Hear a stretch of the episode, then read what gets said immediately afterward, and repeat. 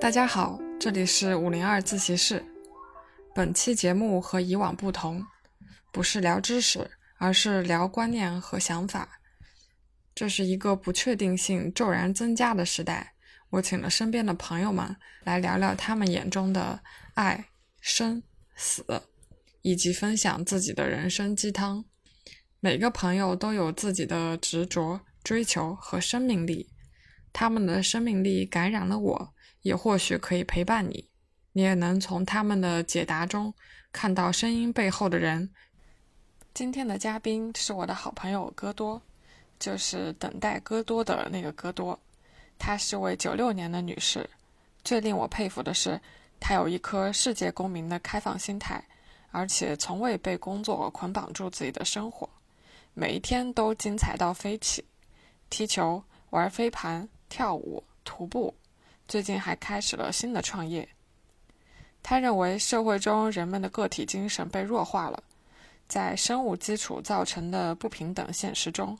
女孩应该更自信。我们来听听他眼中的爱、生、死。哎，这就开始录了。嗯，哦，我突然觉得，就人的意义还是自己赋予自己的，就是个体的独立精神实际上在中国被弱化了特别特别多。就是中国几千年来都被儒家文化就是统治了，就其他一集体了。对对对，就是我们甚至不允许有不同，我们又怎么能，我们不允许有不同不同的地方，我们也不允许你有自己的空间，你都连自己空间都没有，你又怎么有孤独呢？孤独在儒家里是嗯，不被允许的。就是甚至《论语》里我记得都有讲，就是他学生问他就是人死了怎么样，然后孔子回就是还没到那一步，就是你现在为什么要讨论死，你活着的事儿还没弄明白呢。就是他们甚至也避讳死亡这件事情，就是有一种避之不谈的感觉。然后就我觉得这些事情本身也没意义，就是人就你作为一个生命体，然后你来到这个一个宇宙中，然后你遭这么一圈，然后你都得死，死了之后你真的你这是这个世界你永远也回不来了，你就这世界不管过去几兆年，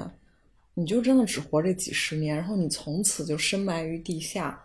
全尸都没有，你就这么一躯壳，然后你的灵魂谁知道有没有那玩意儿，反正这真的就再也这个世界跟你再也没有关系了。有的时候如果你长期以这样的想法去看待，你会发现就都不重要，什么伴侣、事业，你买一套房子，你买一辆车，你的事业，所谓的工作，一个月多赚一万还是少赚几千，真的都不重要，因为真的就本身也不是什么屁大点事儿。然后我们现在这种快乐都是被自己填充起来的，你既然也没有办法就是说突然就去死，那你就一定要过这几十年，你这几十年怎么过都是过，然后大家就给自己 make sense， 自己赋予意义。嗯，是这么回事儿。但你就是就是活在各种桎梏之中啊，你为什么一定要去遵循那个桎梏呢？哎，你喝还挺快啊，这不上头哎，这整太甜了，稍微有点晕，度数肯定不高。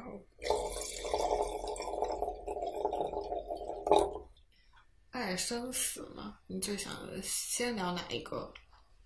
你刚才聊的是死亡。竹子给我看星盘，看我星盘说我的幸运星是在死亡，觉得我看死亡这件事情我看得比较开，和我的从业经历也有关系吧。所以你说那些我是挺能理解的。有时候在想，如果说我以后有一小孩，应不应该让他从非常小的时候就思考死亡和生命这个东西？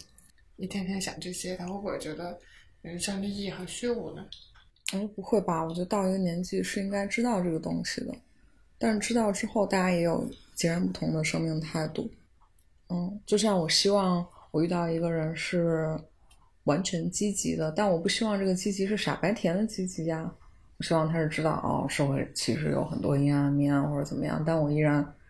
愿意是快乐的。我希望这个快乐是他做出选择是快乐的，而不是他就天生幸运然后快乐，然后遇到一个坎儿然后啪死那儿了。是是，所以应该知道快乐没什么值得炫耀。对，我觉得爱情跟死亡其实很绑在一起，就是嗯，社会上的绝大多数中年男性根本就不懂这个话题，一部分中年女性也不懂这个话题。我觉得最懂这个话题的其实就是少女，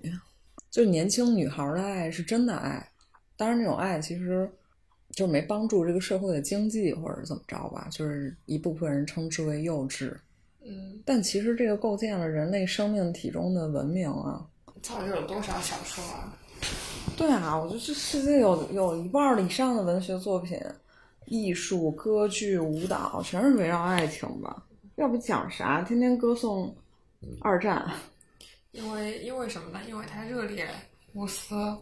对，因为它是反经济了，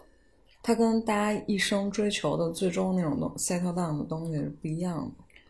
反经济呃，我可以理解为就是反追求利益嘛。嗯，对对，就是它跟大多数人做出的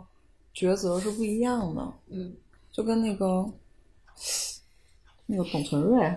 就是无私了。是啊，董存瑞这个事儿就是因为它是反人性的决定。嗯，大家一般就先掉个跑了是吧，他是逆行者。那少女的爱情也是逆行者，我知道我要受伤，我义无反顾的投入。对少女来说，她想象中的那个爱情是更崇高的，甚至超越生命的东西。对，嗯，对。又回到前面说，其实还是自己赋予的意义。对啊，你觉得爱情的意义是有超过生命吗？嗯，我觉得没有。但是我也是那种我认为我可以为了爱情付出生命的人，是可以付出生命，但是按意义层面来说，我觉得精神更重要，肯定还是生命最大。对对对，爱情之所以美好，也是因为它其实体现了一种生命力嘛。对对对对，就如果这个爱情是是美满的，那它让我的生命更丰富；那如果换言之，它不是美满的，我也可能为它痛苦致死。就是有没有人能就是极度的透彻、极度的理性，他看明白了爱情是怎么回事儿，是个什么样的游戏，他就可以完全撇除痛苦的这一部分，只去享受它特别甜蜜的那一部分啊。我觉得是阶段性的，这个东西真的是阶段性的。就是我觉得巨富如马斯克、贝索斯，他们也有上头的时候，他们也享受甜蜜的恋爱，他们在分手，不管是被分家产还是被怎么样，他们也会痛苦的。我不相信哪一个即使因为他混得好所以他就不痛苦。那王思聪当舔狗的时候也痛苦，就每个人都有那个痛苦的经历，但是这个比重不一样。可能这个李二狗每十天痛苦一回，嗯，那王思聪三年痛苦一回，然后贝索斯每十年痛苦一回，那比尔盖茨更牛逼了，每四十年痛苦一回。怎么做到每四十年痛苦？就他他不是最开始先跟他老婆，然后后来他就哎不是不好意思，这个是任正非的故事。呃，他发妻是四川省副省长的女儿，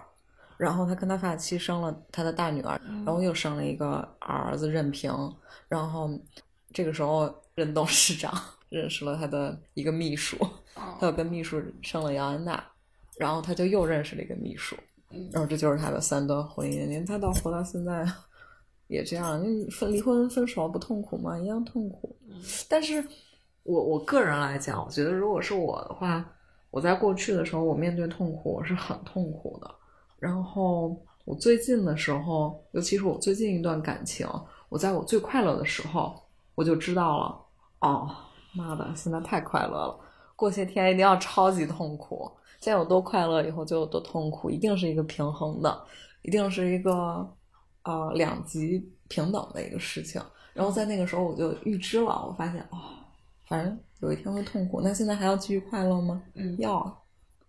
然后到痛苦来临的时候我知道哦它来了，那我就接着呗。比较荒诞的是，我发现爱情它也是一个罗生门的事件，就是在你的角度它有多么的痛苦和开心，但是在另一方的角度不一定哦，两个人绝对不平等的。嗯，这个东西就像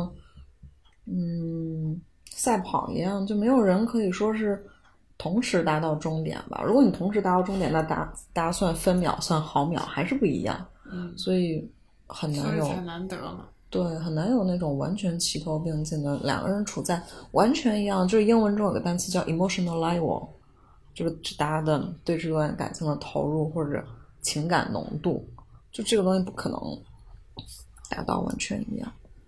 我觉得我比以前进步的点就是更懂得尊重这个词儿了，会更尊重个体的差异，并且意识到说我现在的不管是上头的情绪也好，还是呃伤心失望的情绪也好，对于另外一方来说其实和他没有关系。嗯嗯，这个也挺平等的，因为其实你不知道你在你在有意识无意识的情况下让多少人对你上了头，又有多少人曾经为你快乐过，为你痛苦过，但是在人家痛苦的时候你照样出去该干啥干啥，你不就不知所以然的逛着你的书店，逛着你的菜市场，你不知道另一个人在家念我靠我怎么就得不到脆呢就是这样，但你根本不 care。 但你会不会说随着年龄的增长会减少这这个可能性呢？我不是说客观减少，你主观上也会这样自己减少。什么可能性？就是你可能会更明确你想要找什么样的，如果这个人有足够强的归总结归纳能力的话会的，但有的人可能到五十岁我觉得也归纳不出来，有的人足够幸运又足够聪明，那他可能十几岁的时候就列了一个未来老婆十项、嗯、十项需求表。 嗯, 嗯，那我肯定是不够聪明，不一定，我觉得也可能跟经历有关。嗯，因为我没法这么理性的归纳，所以我会特别相信自己的感受。嗯，就如果我对某个人有特别强烈的感觉，我会愿意相信这种感觉是基于我以前的经验、嗯、或者基于我以前的一些基因上的导致的结果。这就是你的需要啊、嗯、那这个肯定是对的，我觉得上头肯定要排第一位，就这个所谓的演员或者气场肯定要在那些条条框框之前。刚好你又足够巧，你遇到那个人也对你足够这样上头，那这就是传说中的爱情故事。然后刚好人对方跟你不一不一个阶段，那这就没结果。但是没结果的多，就很很巧，就是因为你对一个人上头的几率好比嗯，好比这样，我们每遇到一百个新的异性的话，我们可能有上五次头一次头，假如说按二十分之一来算的话，那对方对你上头的几率也是二十分之一，这一乘就是四百分之一。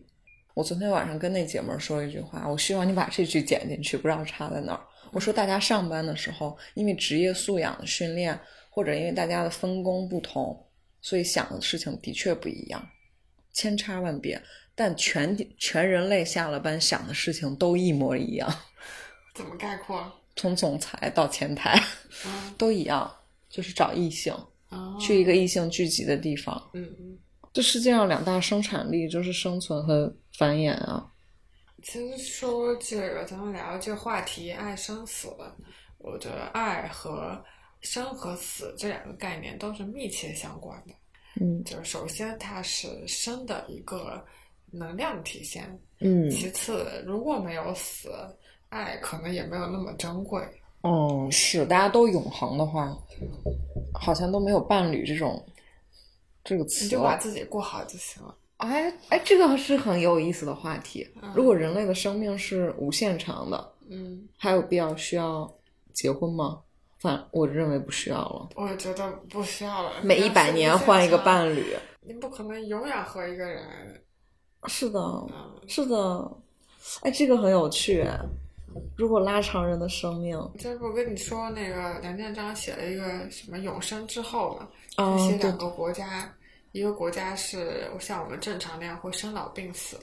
但是他保持了，因为会死，所以所有人都努力的在有生之年有各种创新，节奏也比较快，嗯，有竞争。然后在另外一个呃无限生命的国度，他们可以通过吃药有无限的生命，他们也不太有动力去繁衍下一代，嗯，因为他不需要用下一代来承载他们的文化或者去延续未完成的事业，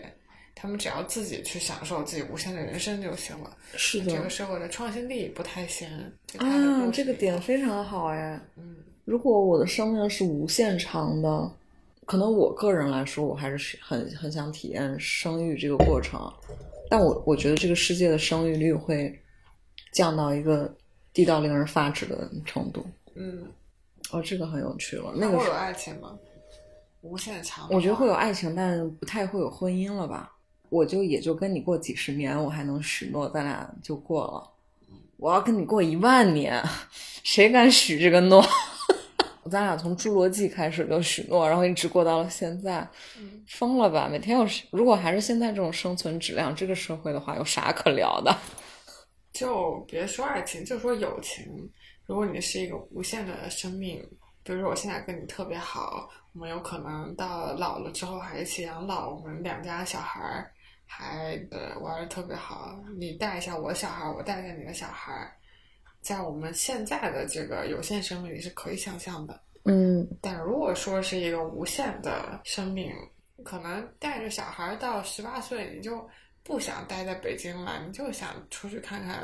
别的世界。你到八九十岁，你膝盖也挺好，你还是能到处跑动。嗯，你不把整个地球跑遍吗？肯定了呀，肯定了呀。那个时候，如果人类的生命可以无限长的话，那确实没有国界线的必要了。因为我在北京可以住一百年，我在深圳住一百年，我在云南住一百年，我在每个城市都住一百年，够长了吧？我在每个世世界的每个角落都可以这样住下来。如果生命无限长，你愿意去探索宇宙吗？我会愿意的，但我我好像是一个地球狂热爱好者，我会先把这个角落先摸完。如果科技足够发达，那我当然愿意了。星际旅行、嗯、但是如果星际旅行了，如果你的生命本身在这儿是无限长的，然后星际旅行是有可能死的，你会去吗？我觉得我还是会去的。啊、哦，我会去的。那无限长对我来说是一件相当无聊的事情。嗯嗯，你看总得找点刺激。所以你无限长之后，你的死亡不是你这个生物上的衰老，而是你自己找死。没有新，完全没有，世界上完全没有任何新鲜事了，那就是你死亡的那一天。对，我想起来你给我那本谢克利的科幻小说、嗯、它有一章故事，就是那时候人已经可以想活多久活多久。嗯，然后他们因为可以无限长，它有一个设定，嗯 ，A 可以杀猎杀 B， 就是每一个人会抽到纸条，你你是猎手或者别人是猎物，那么你要就要去猎杀对方。如果你是猎物，别人是猎手，你就是要不断的逃避追杀，但你总有一天会被干掉。哦，真实版的 Hunger Game。嗯，对，哦、没有别的刺激，只能用这套规则来刺激这个社会的流动性。嗯，这个很有趣。然后我想分享一件私事儿，就是嗯、呃，因为我父母离婚是一个非常，他俩离得很不很不好看，是因为我爸虽然是一个非常浪的人，而我妈是一个巨老实的人，但他因为太怂了，所以他给自己找了个下家，所以他才有狠心离了婚，所以最终他变成了一个过错方。虽然我爸是一个屡次，你知道吗，屡教不改的一个人，对吧？但是在我的那个时候，我只有六七岁，在我的观念里，我会非常恨那个当时跟我妈结婚的这个男的，他俩马上就结婚了。所以在我童年时期有大概五六年，至少我一直在想这个问题，就我要不要杀了他？如果我杀了他的话，我现在属于十二岁以前，我我甚至连少管所，就我可能也就在犯罪。对，而且我属于极小。比如说我是在十七八岁的时候，那个时候可能缓刑，那还是另一回事呢。我现在属于完全没有民事责任的那种人，大不了我就蹲几年，我出来之后这个人也死掉了，然后其实不是特别影响我的人生。我每天都在算计这件事情，我算计了好些年，因为我觉得他把我妈抢走了，他把我妈从我身边抢走了，我就从小要被迫跟我妈妈住在两个城市，我一年只能见到她一次或者两面，这对我来说是一特别痛苦的事情。然后我就非常恨那个男的，我每天都在算计，几乎就是几乎是我的日常思想工作。我天天都要说服自己，哦，我不能杀他，不能杀他，不能杀他。哦，这是一个很奇妙的分享。哎，我好像从来没有跟任何人分享过这个话题。我是第一次听你说的。那个想法缠绕你多长时间呢？我觉得至少到我十五六岁吧。哦，应该差不多到我十十四五岁，就我中考结束那年，他俩就离婚了。哦，然后这个想法也就断掉了。所以你母亲对于你来说是特别重要的一个角色。对对，是的，我跟我妈属于关系异常的好，但是我们也有一些不相容的地方。在我妈也就没有到现在这个阶段，因为她现在五十出头了嘛，她温和了。她在过去也是一个相对来说激烈的人，我妈离过三次婚。你想，就是这么刚强的一个女人，她的性格也是一个有棱角的。我我也不是一潭死水。你可有棱角了。然后我们俩就天天撞，然后真的是照死里撞。所以我跟我妈的冲突有些情况下可以上升到家暴这种范围。我们两个是大批量动手，呃，持武器动手，就是非常激烈。嗯，有爱也有恨，然后有一些思念，然后有很大的埋怨，甚至是怨恨吧。因为嗯，就是这个跟你们这种温和的家庭很不一样，我觉得你可能都没法想象这种东西。比如他屡次抛弃我，就是这种事情。而我从小坐飞机就是一个，我就胸前挂一张那个无人陪伴儿童卡，那卡巨大，你知道吗？从我脖梗子到我肚脐眼，然后巨大一张牌。所以不管是地勤还是空姐什么，他们看到你会主动来帮助你，是一个非常显眼的一个标志。然后会有一啊、呃，然后其实那种飞机票也会相对来说贵一点，其实是全价票。然后虽然你坐经济舱，但其实花很多钱。然后啊、呃，空姐要一对一服务。嗯，保证你安全，然后就很惨。然后有一年我跟我妈一起，我忘记了，反正好像是我从北京去青岛找她，让那个那个时候她生活在青岛啊、呃，她把我放到了机场，但是我忘记了，好像是因为坐了一起坐了那种室内交通大巴，然后到了机场，然后我要上飞机，她就给我托付给了一个在机场的一个就是一个学生，一个女学生，那学生特别小，就是来北京上大学的那种。然后他就给那个女，那个时候我也没有手机，然后也大家也都没有智能手机，他就给那个女生写了一张纸条，然后塞给她两百块钱，纸条上写了一个座机号码，还有一个家庭住址，就是我爸的住址，还有我们家的座机号码。就那样，他就他也不知道那个女生的任何身份信息，他知道他好像就大概打听过那个女生在哪个大学上学。那人家说假的呢，他也不知道，然后他就把那个把我交给了那个女孩，然后说麻烦你下了飞机打个车送她过去。当然他不不把事情往坏里想，不过潜意识里我会觉得他是能够接受失去我这个代价的。如果这件东西你足够宝贝到，这个事情没了真要你命，让你心疼死，或者让你损失一切经济，你不可能这样的。你有一传家宝，你不可能这样吧。嗯，是不是就是往坏的方面说、嗯、往好的方面说，就他把你当成一个独立个体嘛。我那时候太小了，我七岁也不用这么独立吧、啊、字儿我都认不认识，机场大屏幕上写啥我都不知道、嗯、不用这么独立啊。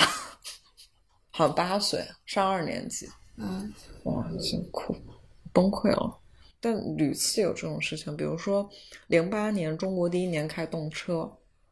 然后我就自己坐动车去找他，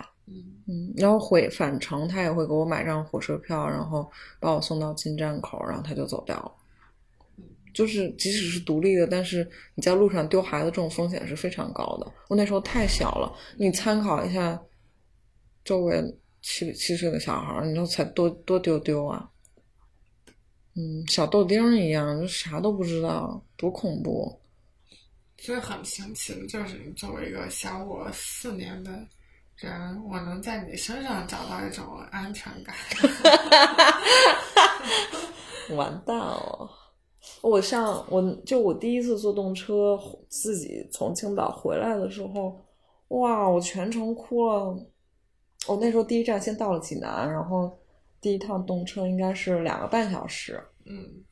嗯，从青岛到济南四个小时还有两个半，我记记记不大清了，好像是四个小时有可能。我记得我全程一直在哭，而且我那时候他都没有给我买一个像样的行李箱。那一年我是拿了一个那种卡通的编织袋，而且还不是一个很小的编织袋，因为放了我一个暑假的衣服和书，其实挺重挺大的。我坐我旁边是一个就是一个中年男的，然后我就一直哭一直哭，然后后来就把那个男的都哭到就是也不忍心了，然后就问我安慰我，然后怎么怎么样的，然后他就一直陪伴我说话呀，我就一直哭啊，然后就那种当然没有什么大叔跟小萝莉的故事。然后直到我到济南，然后火车停站了，我爸带着他十几岁的小女友来接我站，然后他们好像是跟那个嗯就是地勤哎不是叫地勤吧，乘务组就说一下，就是孩子特别小，然后东西很多，所以他们是能够直接到车上来接我了。但我也就是其实那个时候我只想见到我爸一个人。突然想到会不会有一点你妈会不会有一点赌气的成分，就说你这么不负责任，那我让你女儿自己乘高铁自己坐飞机回来，你得接着出事你负责任。嗯，不知道，我没有想过这个问题，但是这个这些种种的事情其实导致我有一些年头里跟我妈的关系是难以描述的，极其复杂，有爱有恨的那种。嗯，有点像那种过了十年的两口子，也挺爱对方，也挺弄死对方。你妈也不是个平凡的啊，我妈真的是太牛逼了，她也就是生得早，生到现在搞不好都是一大网红了。但他也没什么学问，不过是一个非常真的是一个非常棒的人。嗯，想到自己的一个成长过程，我在想、嗯、我小时候好像是挺活泼然后挺女性的，不知道从什么时候开始慢慢的就变成一个就是至少别人看上去会有点男孩子的性格。嗯哼，在工作社交场合或者是在外面接触的时候，但是你知道你和我熟，你能感觉到我我跟你相处的时候就特别小女孩那一面，会是吧？嗯，我想可能和这个做记者采访经历有关系。你在外头自己一个人跑的时候，你想要尽可能的规避掉那些可能的社会风险，来自男性的风险。嗯，对，我觉得会不自觉的展示我们自己强壮或者男性化的一面，至少不是一个非常柔弱的女性或者一个谄媚的女性那一方面。嗯，对对。换个话题啊，就是呃，我特别佩服你的一点就是你成长为了一个特别有自我意识的，同时有文化包容性的一个世界公民。这个是我今天特别想跟你聊的一件事情，就是通过我个人的观察和感受，我觉得至少我周围的女性，她们所拥有的自信应该是她们现在所拥有的至少十倍以上才是一个标准化的一个过程，就她们现在都极度的不认可自我。虽然我们表面上是独立的是自信的，但我们没有那种自信到自负。但是你去潼关那些男的，他们都 What the fuck， 你你知道就是我我们的自信程度是我们的打分系统不一样，被社会压抑了。就女的就是用句俗话说就是女的太卷了，但我觉得不应该叫卷这种词词性，就是大家的打分机制完全不一样，真的是被别人打压惯了。就是中国的女人，北京的女人，嗯，尤其是就应该说中国女嘛，你去上海看那些女的更卷。它也不是通货膨胀，它只是这个货币兑换兑换。男性跟女性的度量衡都不一样，哦，男的只要是活的，能把自个儿养活了，你知道吧？要要是他，然后基本上就是七十分。他要是能长到一米八以上，这就是八十分；他要是脸庞清秀，这就是九十分；他要是事业稍微再好点，我靠，他就一百分。他但凡稍微有点什么技能，他就已经超过一百了，他就觉得这世界上没有生物体配得上他了。女的不一样。女的就是这儿不行扣点，那儿不行扣点，然后每个女的都觉得自己不够好，这就好像货币体系里面美元还是占主导吧，是不是意味着国内的主流话语权还是在男性手里呢？我觉得两方面，我很赞同你说的这件事情。我曾经跟一些德国人讨论过他们的在德国非常通用的灰色幽默，就是一个女人在职场上最大的武器是什么呢？雇一个男性发言人，不管你说什么，然后大家都沉默忽略你，然后你就找一个男的替你把这边话然后复述一遍，所以说啊好，这是真的，就是他们的社会也是这样的，不仅是咱们。嗯，我觉得在我个人，我是偏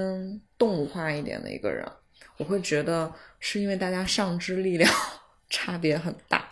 就是哎，我给你讲讲啊，就是在在六岁以前，男孩跟女孩没有没有大区分。如果你说小男孩皮，小女孩也皮，男的哭，女的也哭，就哭起来谁声音也不比不比谁小。没有女孩六岁以前是温柔的、文静的，没有那么一说，大家绝对平等。嗯，但是六岁以后有性别分化了，其实也就是俗称的有不平等了。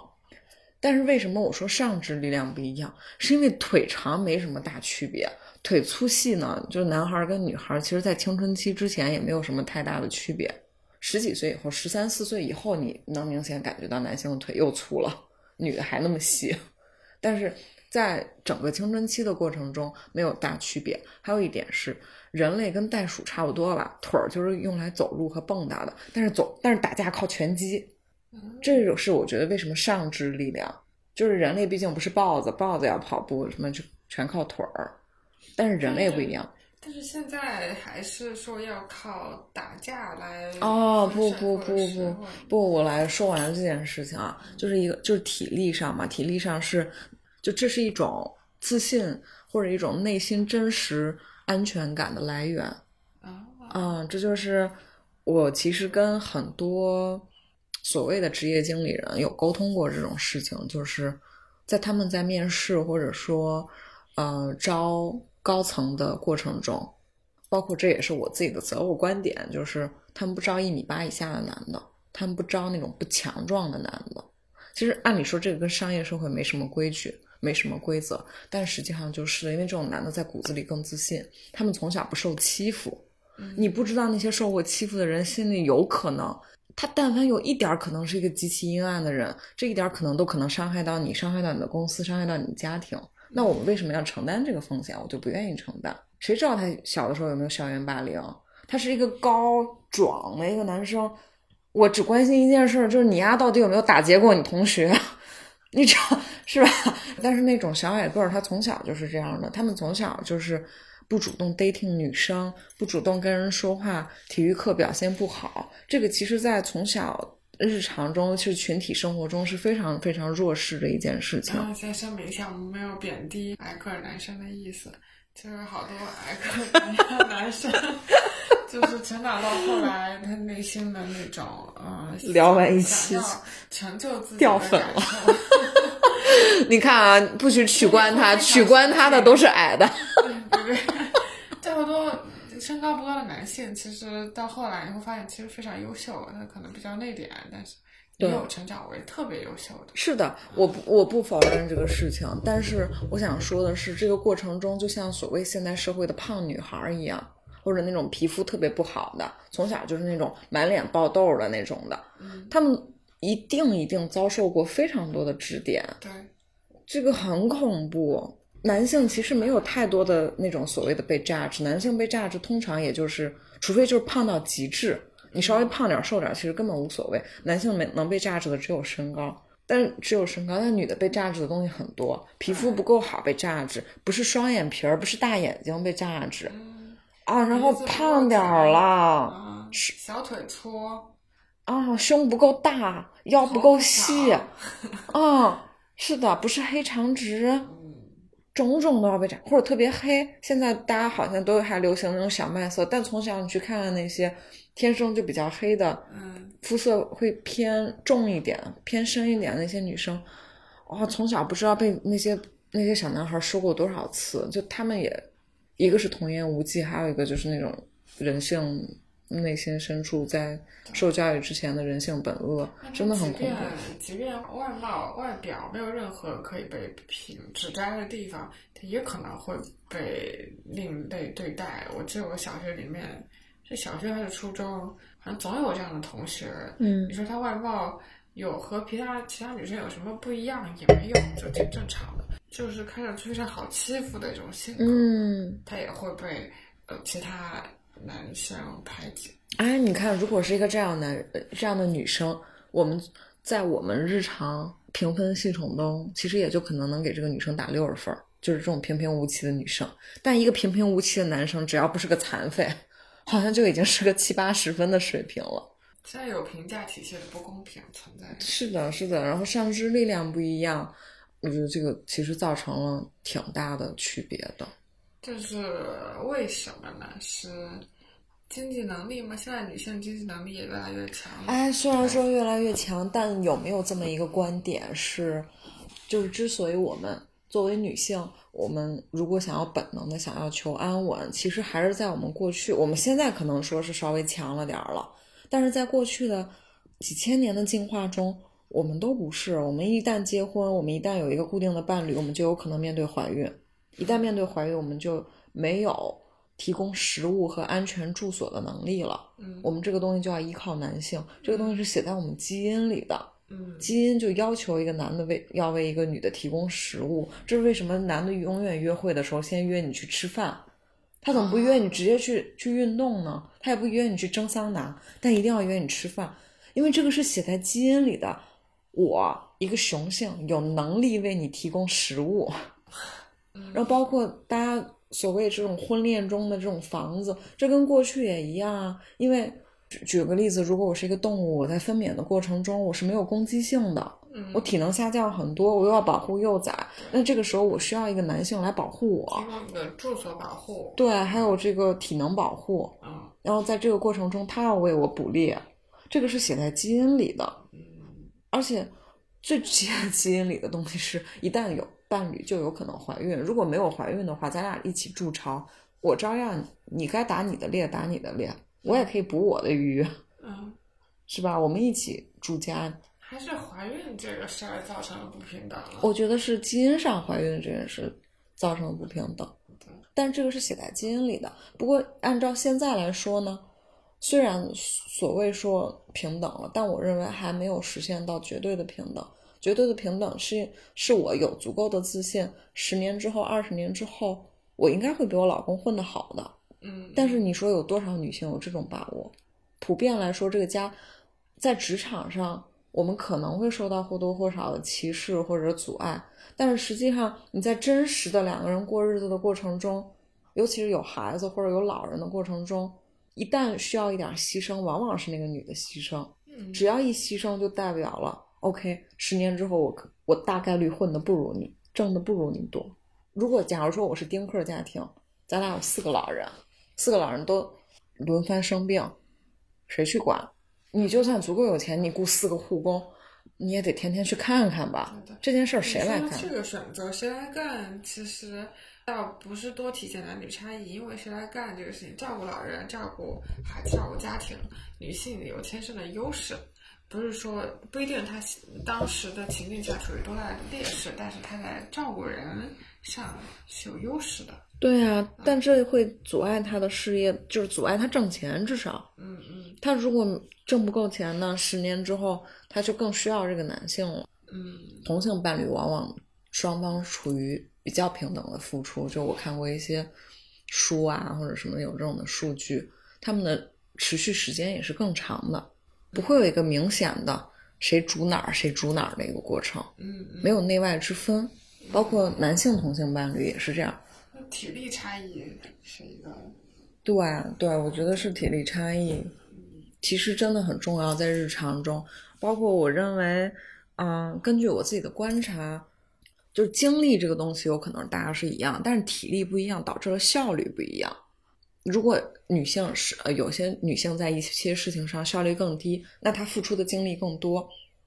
相对来说对她的体能消耗更大。体能在不不足的情况下，我觉得是没有心情做那些更有创造力的东西的，或者说一个人所谓的情操什么的，其实全是被足够的体力支撑起来的，他已经被消耗了。是的是的，那一个男的他可能他可能打完一场篮球他还是有劲儿去做点别的，但是一个女的她逛完一个菜市场回来做完一顿饭她已经累得不行了，嗯，经常有这种可能性。嗯，这个也是其实是体能上代表就是造成的一些差异，所以女性有可能的情况下我觉得要保持更充足的睡眠和更强健的体魄。嗯，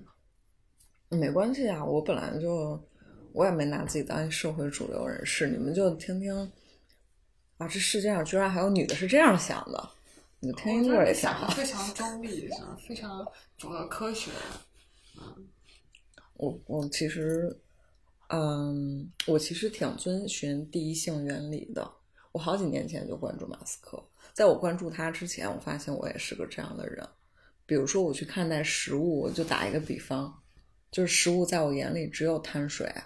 蛋白质和脂肪，任何一个东西我都可以分解成这样的事情。没有纤维吗？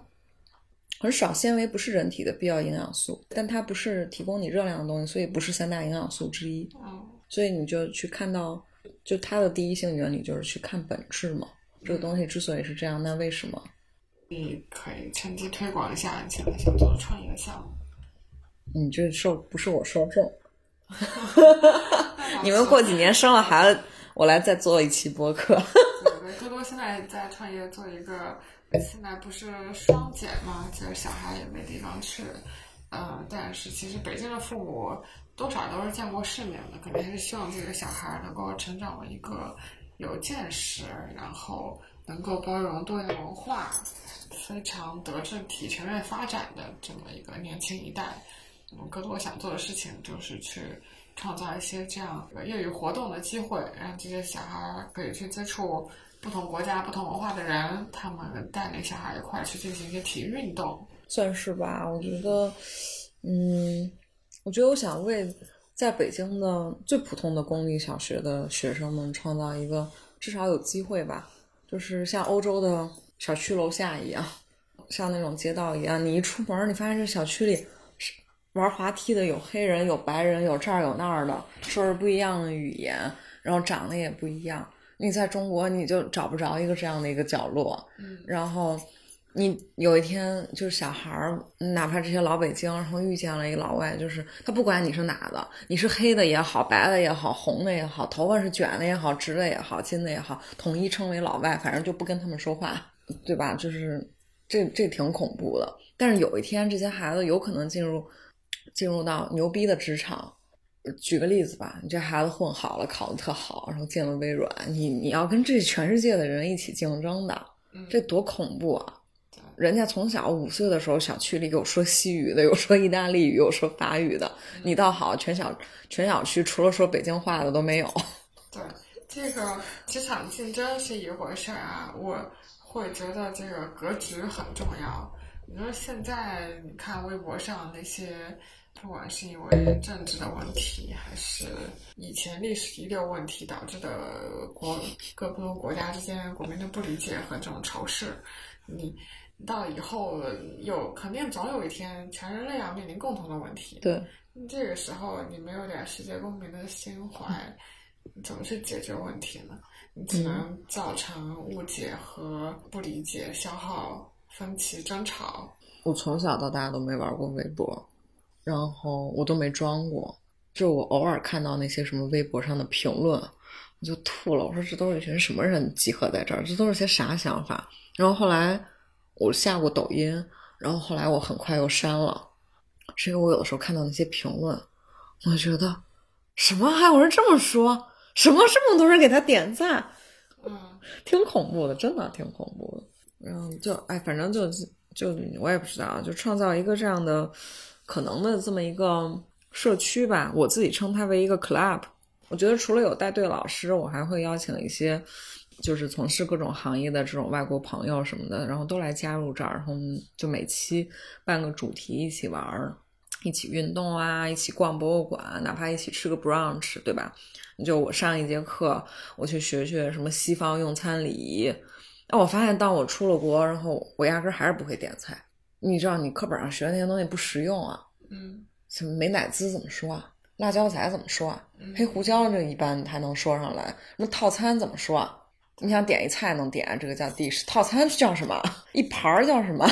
你表面上学的是社会礼仪，实际上学的是一种跨文化的这个思考方式。是的，啊、嗯，是这样的吧？我觉得就是包括我觉得在北京的小朋友，嗯、呃，可能除了在学校里能认识个外教。他们在前人生的前十年普遍我觉得都没有跟外国人真正的交流过，然后文化不同吧，我其实感受到挺多的。你有的时候在三里屯走着，你碰见那种什么呃遛狗的老外啊，或者或者就是那种开心的玩滑板的或者什么的，他们碰到你都会跟你说 hey hello， 然后我就经常看到一些那种家长就带着他们孩子甚至甚至要护一下孩子的脸，就赶紧扭过去然后就护着就走了。我心想怎么了？这是碰见豌豆射手了吗？还向你喷毒气吗？真真的就挺恐怖的。嗯、呃，我我妈妈工作的地方，然后在去年疫情的时候来了一对儿黑，也不是一对儿，一家子黑人老外，嗯、呃，就直接就被看到的邻居给举报了，因为疫情嘛。然后就是觉得，哎，怎么还有外国人什么的？那人家就一直没走过的，生活在这儿了，又有什么问题呢？挺恐怖的，我看到这种东西，哎，我除了恐怖我都不知道怎么形容了，你知道这个，因为你自己狭隘，嗯，觉得对方是陌生的东西，你就抵触，带有一些偏见，这个是很多我觉得现在出现的矛盾和纠纷的来源。嗯，见识不足，想象力也不足，嗯，太拿自己当回事儿了吧？我就。我们换个话题吧，这这都掐了不能播，差不多了，时间够了。嗯，希望你这创业顺利。谢谢谢谢。嗯，就我其实被你影响挺多的，我觉得比以前更加乐于去接受一些新事物。嗯，对啊，看看就看看，你就本着那种心态，看看就看看。万一我要喜欢呢？不喜欢就走，喜欢就一起玩。嗯、你要不去看看，你也就在家放点花椒泡脚。对，多泡一次少泡一次，你也没怎么活血，但你出去看看就看看了呀。没那么大吧？对啊对啊，真真的挺开心的。你知道北京有有多少活动吗？我现在都会觉得我特别浪费。我前几年我前几年就住在三里屯边上，我结果从来不出去玩，然后我现在每天打车记录都是三里屯家三里屯家、嗯、我就觉得天哪好浪费啊。我那个时候居然在离三里屯一公里的地方天天 emo。踢足球啊，橄榄球、足球、学 tango、跳萨萨，嗯，还有什么打飞盘，然后周末还要办活动，然后我还想做一个自己的 YouTube， 然后去给姑娘们洗洗脑，挺好挺好。能聊点真话了吗？赶紧关了吧。关了关了关了。感谢大家的收听，